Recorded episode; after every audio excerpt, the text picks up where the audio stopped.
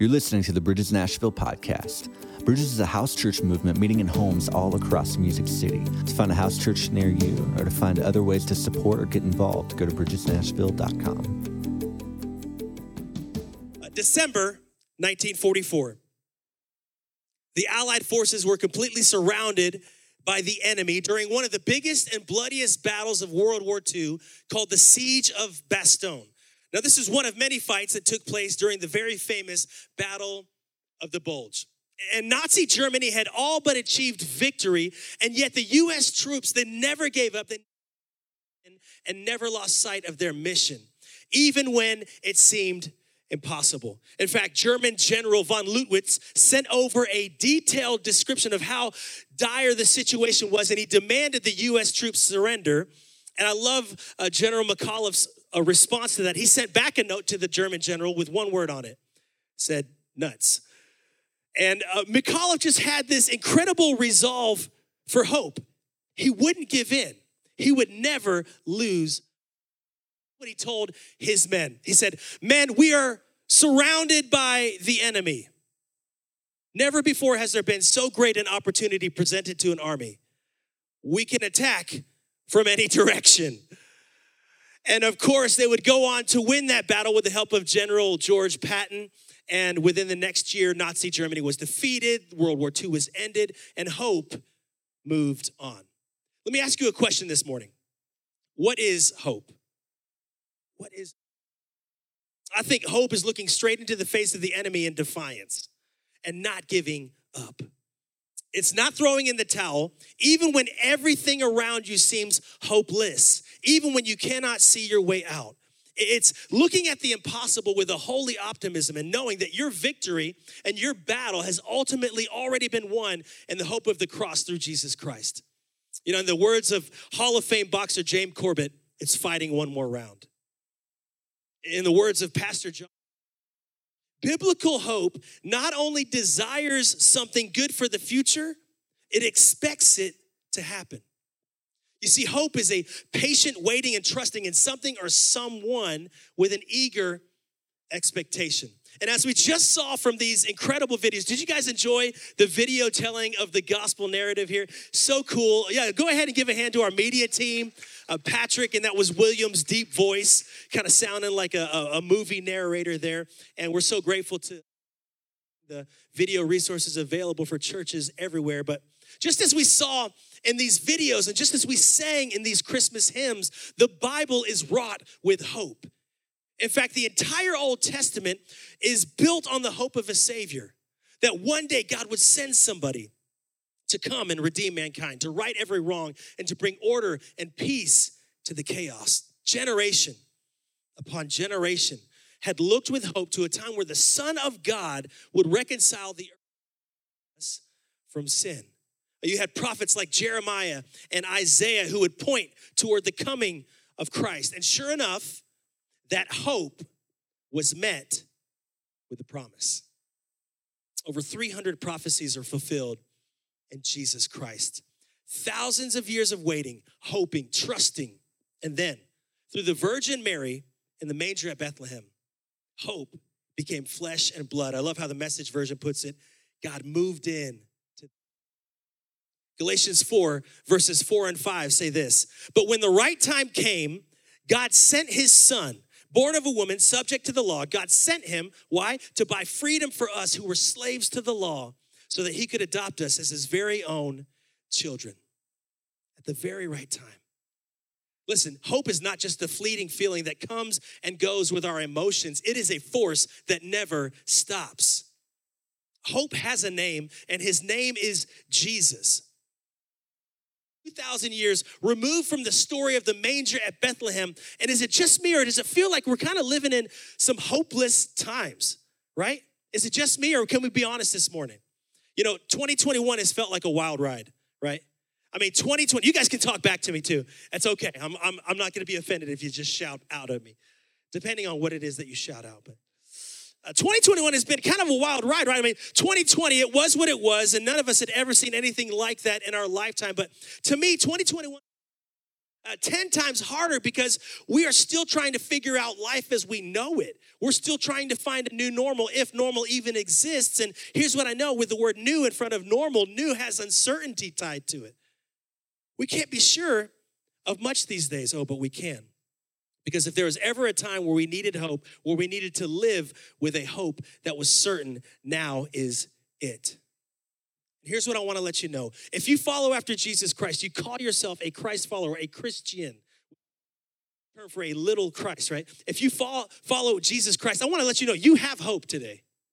It may not feel like it, but you have hope. And if you're still trying to figure this Jesus thing out, you're not quite sure if, if Jesus is for you, I want to let you know you can find hope. Or maybe you find yourself in a third category today where one point you followed Jesus, but now you're just, maybe you've had a crisis of faith and you're not really sure where you stand on everything. You feel like it's hard to reconcile the Bible with what's going on in our culture today. And I want to let you know, you too can discover, regardless of which three categories that you find yourself in, I want to let you know that we all need to be reminded that there's hope. We all need to be reminded. Why? Because we tend to remember what we need to forget and we tend to forget what we need to remember. And over and over throughout scripture, Jesus tells his people to remember. So I want you to remember hope. You know, the story of Christmas is proof that God sees good on his promises. In his timing, in his will, he always comes through on his promises. So, over these next few weeks, we're going to look at the story. The series is called The Story because it's the greatest story that's ever been told. How the gospel starts at the manger scene, and how in this season, we're actually reminded of who we are. Because there's a lot of identity. If you're in Christ, and this is Christmas, this is an identity type of story. Isn't it interesting that there are these epic holidays that we have here in our country that celebrate big heroes, and it kind of reminds us of who they were. A little bit of our story. You know, we have President's Day in February, and that celebrates the birthday of George Washington. George Washington, of course, is the founding father of the United States. And then, of course, in January, we're celebrating Martin Luther King Day, the father of the civil rights movement. But let me tell you, Christmas is the ultimate birthday holiday celebration. Why? Because it's the most epic birthday in all of history. All of time hinges on this one moment at the manger. You have BC before Christ and AD that we're living in now, the year of our. Where does it all hinge? It hinges on this story when the Son of God put on flesh and blood. So during this series, I'm gonna share how Jesus came to give us peace and joy and the name Emmanuel, which means God with us. Jesus came to open up the very presence of God, which up until the time of Christ, the Holy Spirit only descended upon certain people at certain times for certain purposes. But Jesus would open up the presence of God. And right after the Gospels, we have Spirit comes for all people. So, how our identity is in the presence, the peace, and the joy. But today, I really want to lean into this theory that Jesus is hope. And I want to prove that theory as we go through scripture. So if you're taking notes, we've got uh, some connection cards on the table. Feel free to write notes. We also have on your connect tables, if you want to find out more about house church, there's a house church graphic on there. You can scan that QR code, as well as, and we just got these made up. I'm pretty excited about this because I'm a big fridge is just littered with magnets. So we got fridge magnets that actually tell you how we gather here at Bridges Nashville. As a house church movement, we get together here at the first Sunday of every month, and on the third Sunday, we have our worship night, and the second and fourth weeks alternate with house church. So that fridge magnet, you put it up on your fridge every time you go to get a glass of milk or grab sandwich stuff out of the fridge. You're gonna find out how we gather here at Bridges. Pretty cool. All right, number one, if you're taking notes, write this down. Believe in believe in hope. Hebrews 10, verse 23 says this let us hold tightly without wavering to the hope we affirm for God, listen to this, for God can be trusted to keep his promise. Am I preaching to anybody today? God can be trusted to keep his promise. A.W. Tozer, pastor and theologian, said, The most important thing about you is what comes to mind when you think of God. The most important thing about you is what comes of God. So, do you believe that He's a God of hope. See, if you believe that God is for you and not against you, as it says in Romans 8, then you know He's a God of hope. If you believe that all things work together for the good of those called according to his plans and purposes, you know he's a God of hope. If you believe that you are more than a conqueror in Christ Jesus and that there is no condemnation for those who are, then you know he's a God of hope. But just to be sure, Paul spells it out in Romans 15. He says, May the God of hope fill you with all joy and peace as you trust in him, so that you may overflow not just with a little bit, but overflow with hope by the power of the Holy Spirit. So we have it spelled out. God is a God of hope. So my question is do you believe it? Because your belief will impact the way you pray, the way you talk, the way you act, and the way you think. You know, Sarah and I were really big fans of Ted Lasso. Any Ted Lasso fans in the house? Oh, okay, all right, we're in good company here. And, and, Ted Lasso is just a feel good show. If you don't know about the show, he's a failed college football coach here in the United States, but then he moves to England to basically coach this team that everybody's given up on. But Paul is an, or Ted is a, he's an eternal optimist. Like everybody he comes into contact with, he just instills hope in them. And I love what he does to the, the team. Everybody who's downcast, he just breathes life into them. In fact, in their locker room, doorpost that just says the word believe. And every time the team leaves the locker room and goes out on the field, they jump up and slap that to remember that they have to believe. Listen, faith is trusting and believing in what we cannot see with our eyes, but what we know is true in our hearts. The world would tell us that seeing is believing, but scripture would tell us that believing is seeing. Why? Because we walk by faith and not by sight. And right now, it can seem if we just live by what we see and what we hear with our ears. Am I right? It can seem a little discouraging. I mean, the news feeds off of fear, social media feeds off of your anxieties and insecurities. And every time you turn on one of those channels, you feel like, man, where is hope? Our eyes can lead our spirits into anxiety, depression, and despair. Or we can make the choice daily to let our spirits lead our and the rest of our lives to seeing what's not just on the surface level. God is working, He is moving. The gospel is still good news. Is anybody hearing me today? God is on the move, as William so eloquently said in that video. Now, when you read the Bible, it's really easy to see the common ground that we have, even though this is thousands of years ago. Every time I open up the Bible, God opens his mouth. And every word of God, I honestly find a lot of commonality in what we're experiencing in our culture right now. The more I read scripture, the more I'm convinced that we are not the first people group to ever struggle.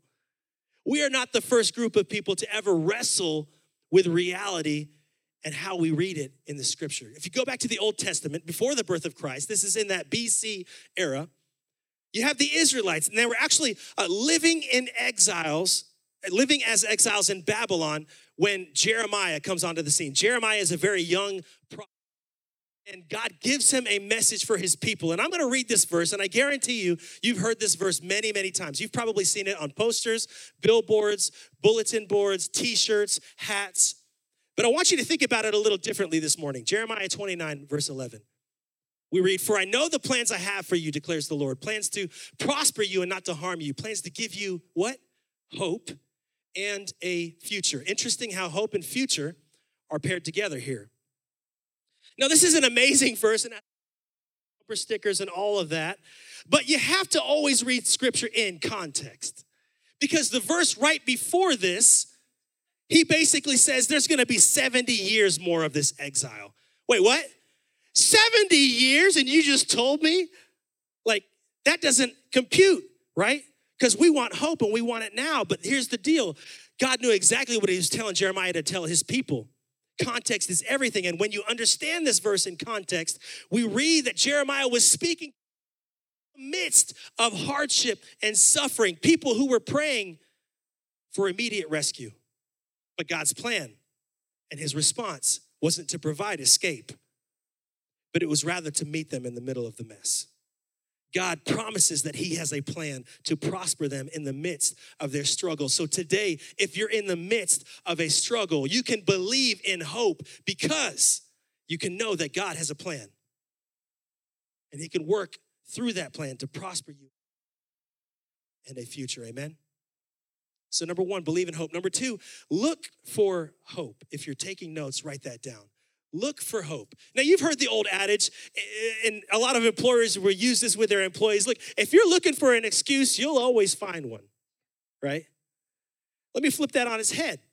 If you're looking for hope, you will always find it. What do I mean? I'll ask you another question this morning. What lens are you looking at the world through? Funny, a few years ago, my, my beautiful nine year old daughter, uh, Nora, when she was about six, uh, she just wanted a pair of glasses.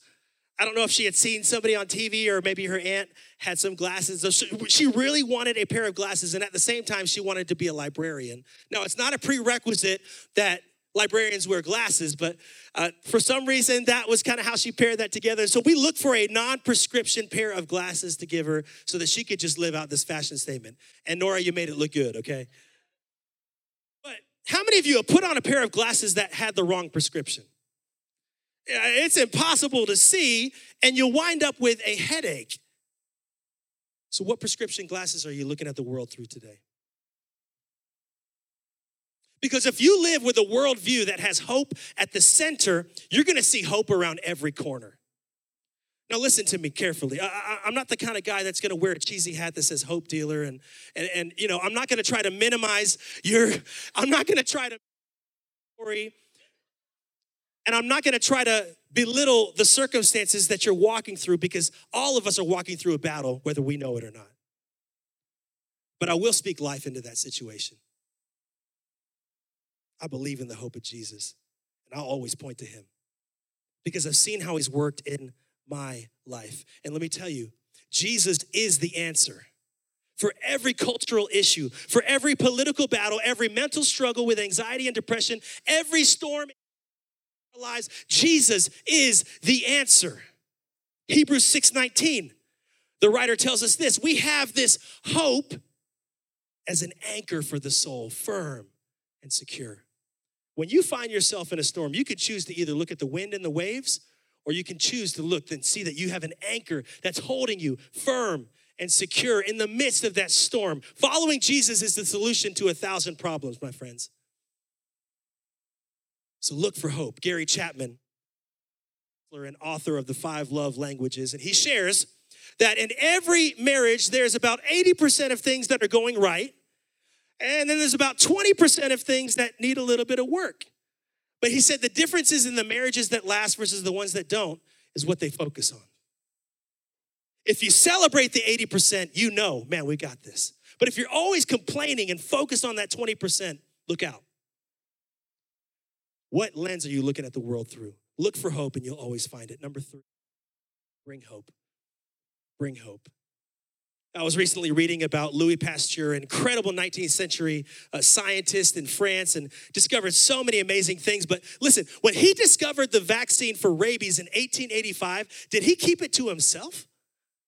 No, he saved many lives by telling the world about it and offering that cure to those who had been infected. Let me tell you, hope is a cure. Jesus is a cure. As I said before, Jesus is the solution Everything we face in life can be adjusted, can be fixed, can be solved. How? Uh, by more discipleship to Jesus Christ. Can I say that again? Everything we face in this life can be overcome with more discipleship to Jesus Christ. The gospel isn't just a message of hope, it's the good news. I love it when the angels show up to the shepherds and say, hey, we've, we've come to bring you glad tidings and great joy. It's true today. John 10, verse 10. Probably the quintessential gospel verse. Jesus says, The thief comes only to steal, kill, and destroy, but I have come that they might have life and have it to the full. So that's what you get when you follow after Jesus. So be somebody who operates with hope and bring that to every person, every room, every situation you come into contact with this season and every season. I love this phrase that my friend Heidi Scanlon uses. She says, in the opposite spirit. Now, let me unpack that a little bit. What does that mean? Well, if you find yourself surrounded by hopelessness and others seem downcast around you, operate in the opposite spirit. Be filled with hope. Be hope. Bring hope. Bring unity into a room where there is much division. Bring love where there's fear. Be peacemakers where you feel anxiety. Offer community to those who are stuck in isolation. Be the change. You are the of Jesus Christ. We are members of the body of Christ. Think about that. When we walk into a room, are we thermometers that take the temperature or are we thermostats that set it? We are his people and we live with hope. Psalm 71, verse 14, and I close with this. The psalmist writes, As for me, I will always have hope. I will praise you more and more. Make the hope.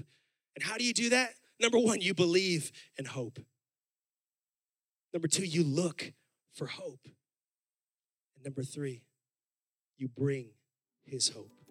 Thanks for listening to the Bridges Nashville podcast. To stay up to date on everything going on at Bridges, you can find us online at facebook.com slash Bridges Nashville or at Bridges Nashville on Instagram.